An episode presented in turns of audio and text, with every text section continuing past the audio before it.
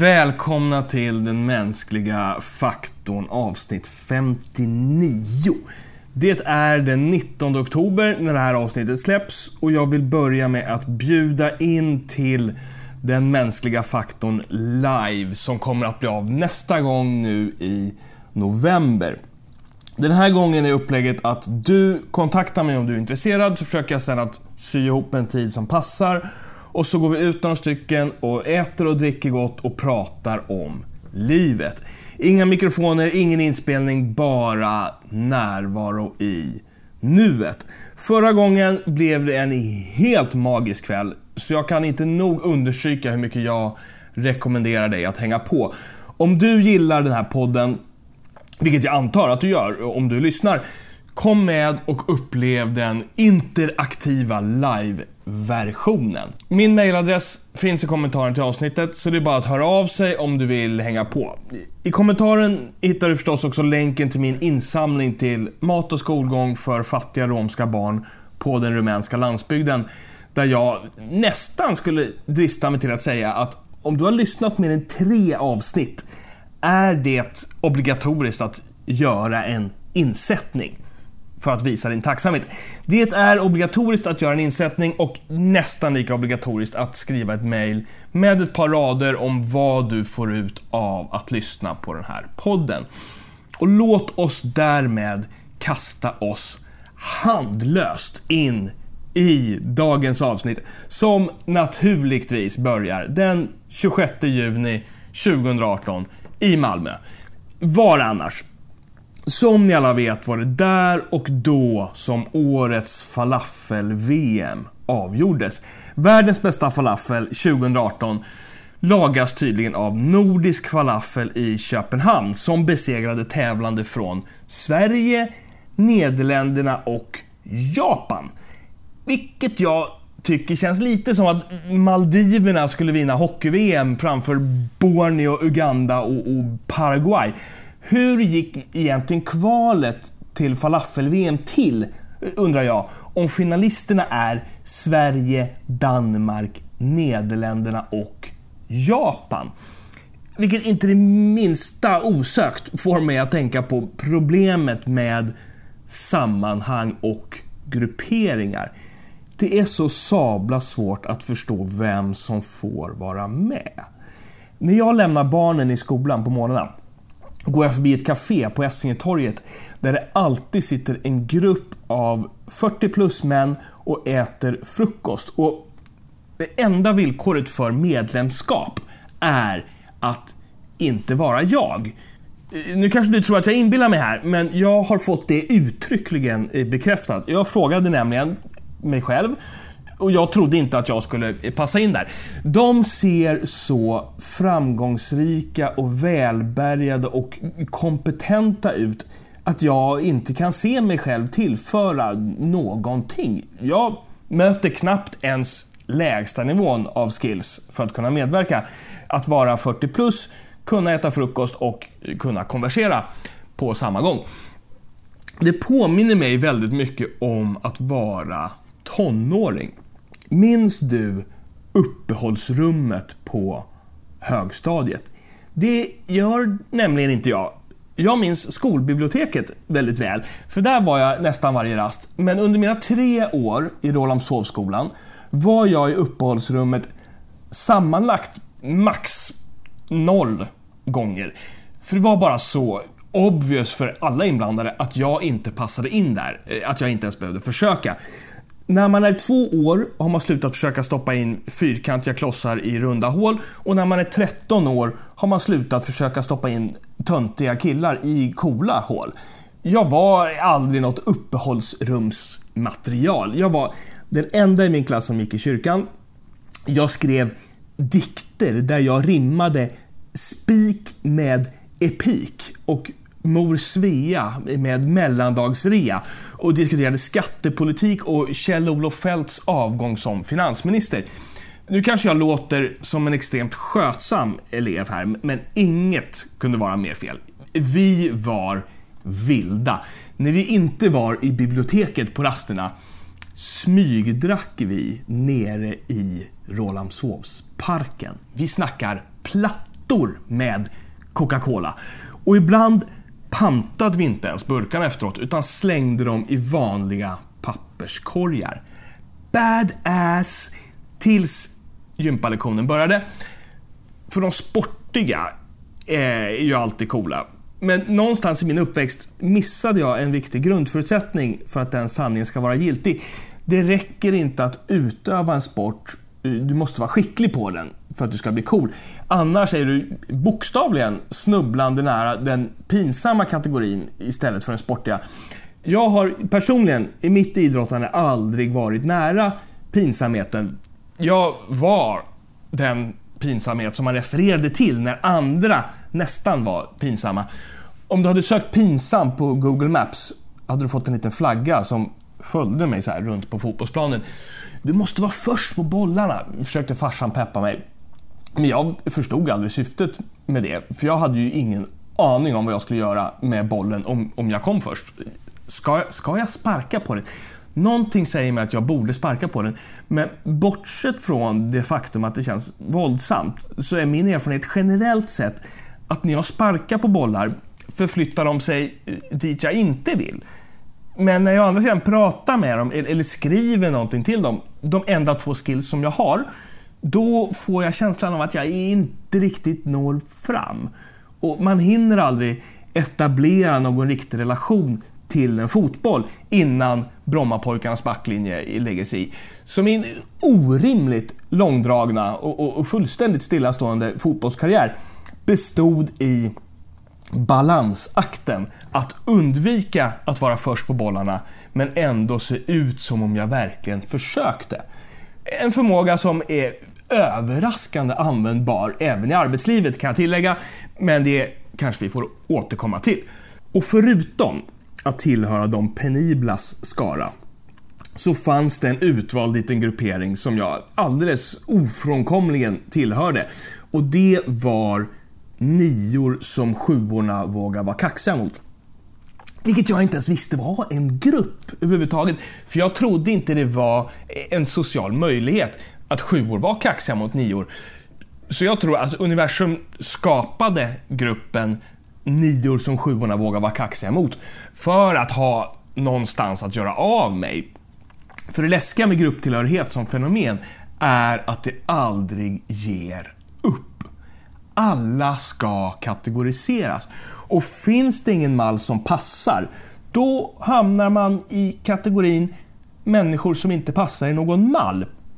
Vilket är en väldigt tydlig gruppering av väldigt oklara individer. Du vet, de där som är som mörk materia. Vi vet inte vad det är, men vi vet ganska mycket om vad det inte är. Sådana där personer där man känner att jag har ingen aning om vad du är för något, men socialt kompetent är det inte. Life is just one long beauty contest, för att citera storebrorsan i Little Miss Sunshine. Underbar film. Eh, vi slutar aldrig kategorisera varandra och oss själva och vi slutar aldrig försöka duga och passa in. Och Det som är så sjukt frustrerande är att man nästan aldrig får tillhöra den grupp man vill när man vill det. Mina klasskompisar var tondöva och, och, och, musikaliska analfabeter. Så eftersom jag spelade lite piano och sjöng i kör i kyrkan för att träffa tjejer hamnade jag i den musikaliska gruppen. I skolan, där det var töntigt att hålla på med musik.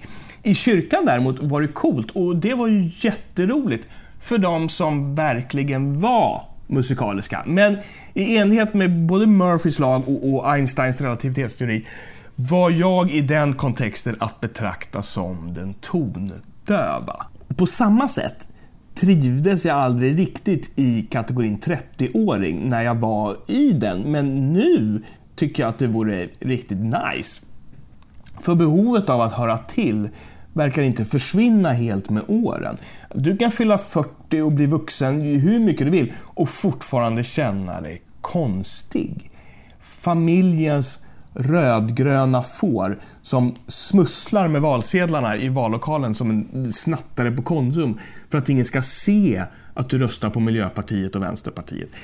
Vi snackar Stora Essingen här. Välbärgade och högutbildade valdistrikt där Alliansen har egen majoritet med god marginal.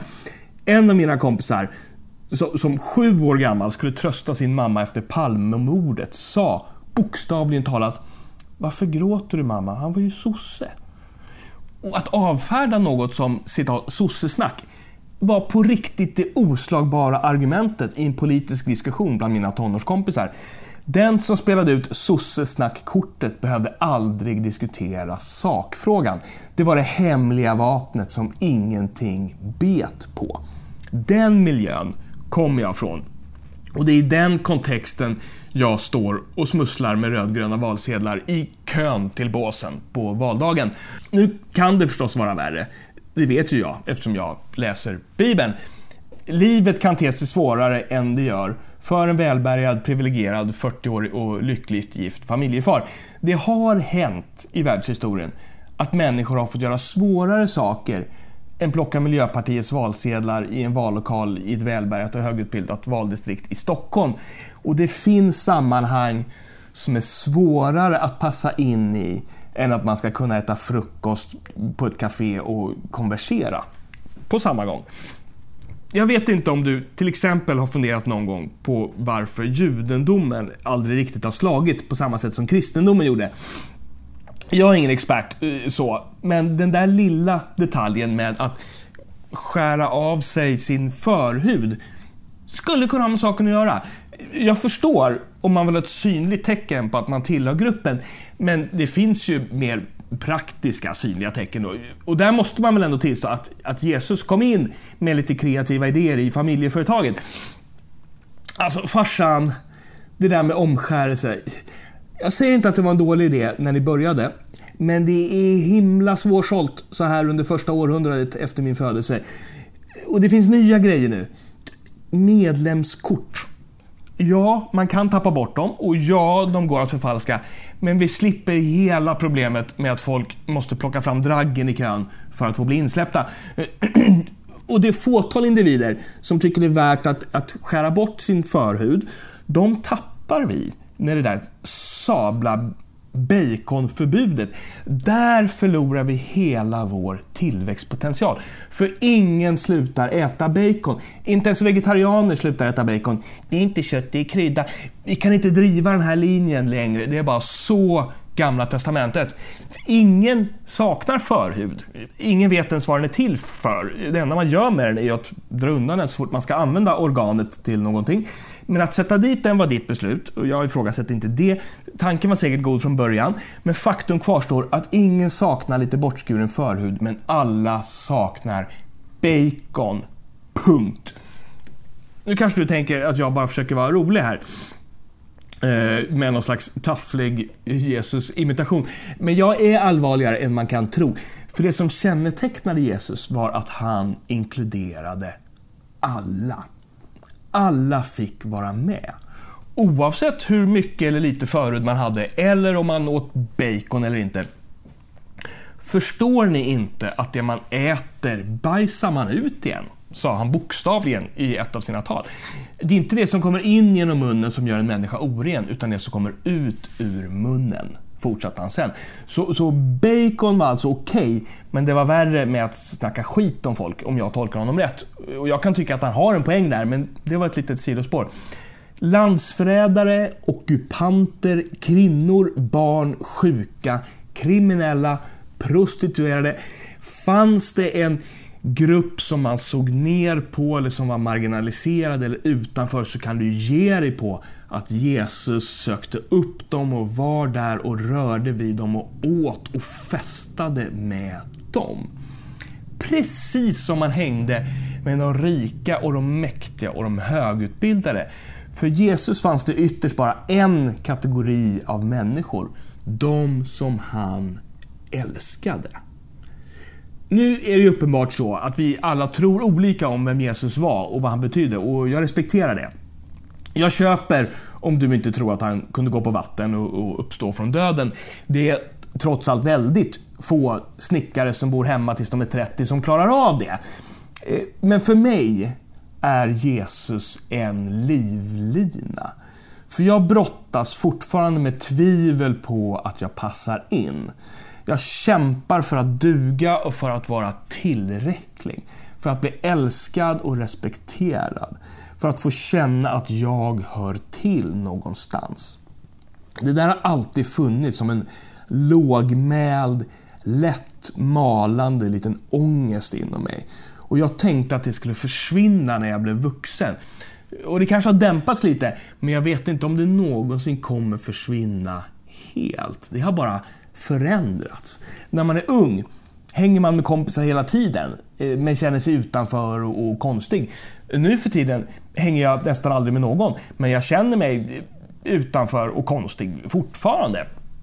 Eftersom man aldrig hänger med folk upprätthåller man ju inte sin umgängeskompetens. Så det blir skitsvårt att, att skaffa nya vänner. Alltså, hur många obesvarade sms behöver man skicka och hur många inbjudningar ska glömmas bort eller besvaras med ursäkter innan man ska läsa in att vederbörande inte vill ha kontakt? Jag vet inte. Och varför skulle folk vilja ha kontakt med mig överhuvudtaget? Seriöst. En av mina vanligaste känslor när jag kontaktar andra människor är att de har andra riktiga vänner. Om de vill vara med mig är det ett undantag. Jag ligger inte högt upp på någons öns sociala önskelista. Jag är ett undantag, ett litet socialt välgörenhetsprojekt som de driver vid sidan om när de orkar och hinner för att de tycker synd om mig. Och att mina efterhängsna sms och inbjudningar besvärar dem, för de vill egentligen inte vara med mig. För hur skulle jag någonsin kunna passa in i deras gruppering? Hur skulle jag kunna passa in bland alla snygga, smarta, coola och kompetenta människor? Men Jesus inkluderar. Han föddes in i ett hierarkiskt system där människor kategoriserades efter kön, nationalitet, stam, religion, samhällsklass, hälsa, civilstatus, ekonomisk status och religiös fromhet. Det var ett rigoröst regelverk av skrivna och oskrivna lagar som låste in människor i orubbliga kategorier som de inte kunde välja själva. Ett system som Jesus högaktningsfullt sket i. Så mycket, så publikt och så provocerande att det fick honom dödad. Den religiösa och den politiska makten konspirerade till att få honom avrättad. Men de var för sent ute. Fröna hade redan börjat gro. Och efter hans död och hans omdiskuterade eventuella uppståndelse exploderade en ny rörelse. En rörelse som inkluderade istället för att exkludera människor. En rörelse som inte brydde sig om vem som inte fick vara med, utan bara brydde sig om vem som fick. Och det var alla. Jag behöver den motpolen till mitt självförakt. Jag behöver den rösten som säger att jag hör till, att jag duger och att jag är älskad. Att jag får vara med och till och med är efterlängtad. Jag behöver det.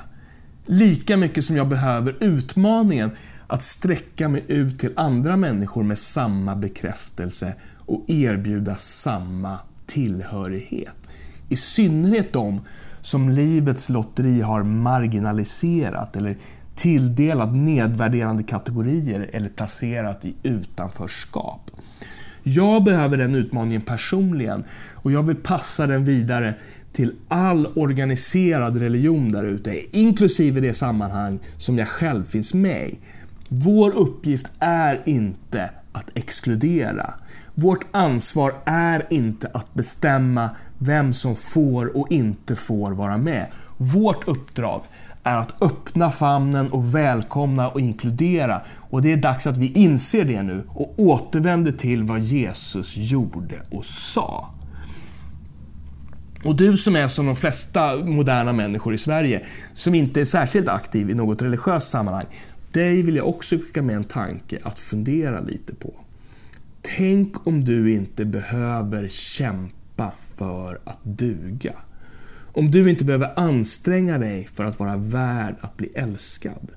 Tänk om du skulle kunna slippa den där låggradiga ångesten att du inte hör hemma och inte passar in. Tänk om det finns någon som älskar dig som du är och som längtar efter att få inkludera dig och hålla om dig. Någon som säger att du redan hör till. Att det finns en kategori som du ingår i och aldrig kommer att falla ur. De som är älskade. Tänk om vi alla bara kunde vila i det och därifrån finna styrkan och tryggheten att bjuda in andra i samma tillhörighet och samma öppna famn. Oavsett vilka namn du sätter på det eller vilka religiösa eller oreligiösa ord du använder tänker jag att det här måste vara något som är värt att sträva efter. Jag heter Jakob Ansell. Du lyssnar på den mänskliga faktorn. Och vi hörs igen om två veckor då min vän, kollega och tidigare succégäst i podden Hanna Körner kommer tillbaka hit och pratar allvar om ingefäradricka, dickpics och patriarkat. Och förmodligen en hel del annat också. Men det är vad som står på agendan åtminstone. Så du är varmt välkommen att lyssna då.